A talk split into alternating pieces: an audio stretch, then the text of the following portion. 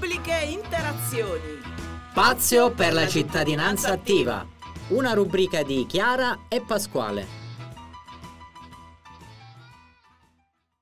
Salve a tutti, qui Radio Teatro Air, nella rubrica Pubbliche Interazioni. Siamo qui per un'altra puntata, come di consueto. E qui a fianco a me Pasquale. Buongiorno. Che introdurrà l'ospite di oggi. Sì, allora una nuova puntata di Pubbliche Interazioni. Con noi oggi un ospite speciale ci racconterà un po' di lei, Michela Blefari. Ciao a tutti, grazie ancora per l'invito. Sono Michela Blefari, ho 21 anni, sono calabrese, vengo da un piccolo paesino in provincia di Cosenza. Amo molto l'arte e studio psicologia. Perfetto, quindi studentessa fuori sede dalla Calabria con furore. Il paesino come si chiama? Mirto Crosia. Anche io svelo in radio, sono di origine calabrese e quindi conosco un po' la zona di Cosenza, sono più giù, quindi provincia di Reggio Calabria, Ah. però ho già sentito parlare del tuo paesino. Come ti trovi all'Università d'Annunzio? Ti trovi bene a Chieti? Abiti a Chieti o Pescara? Allora, devo dire che è stata una bella esperienza ed è tuttora una bella esperienza. Io vivo a Chieti, amo tantissimo la città perché è tranquilla, per lo svago c'è Pescara, insomma, dista poco e amo tantissimo il campus, quindi sì, mi trovo molto molto bene. Ti notiamo sui social eh, che sei molto attiva,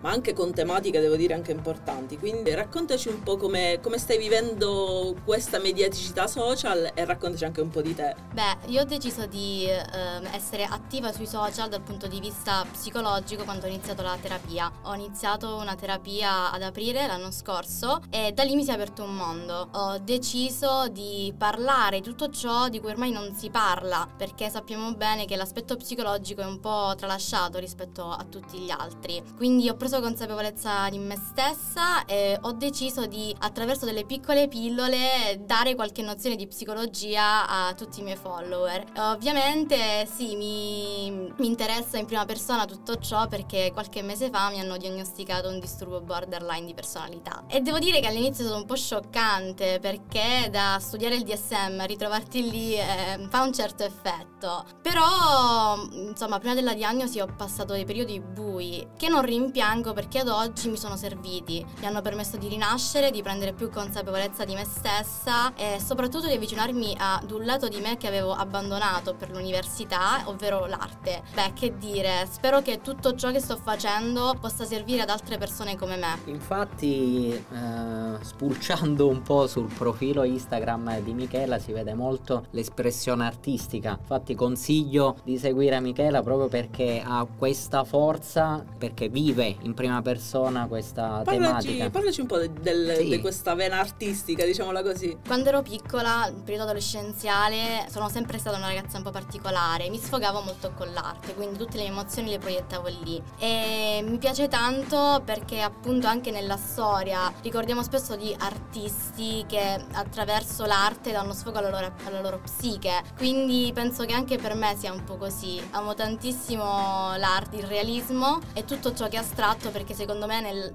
le emozioni molte volte non si possono neanche descrivere. Quindi l'astratto per me è vita. Il tuo artista preferito? Eh, il mio artista preferito è Van Gogh, ovviamente Van Gogh. Sotto l'aspetto artistico. Sì. Invece, un'altra domanda, sotto l'aspetto musicale, il tuo artista preferito musicale? Io amo molto il rap, vecchia scuola, soprattutto Fabi Fibra, anche Nitro e Salmo, per me sono loro i top.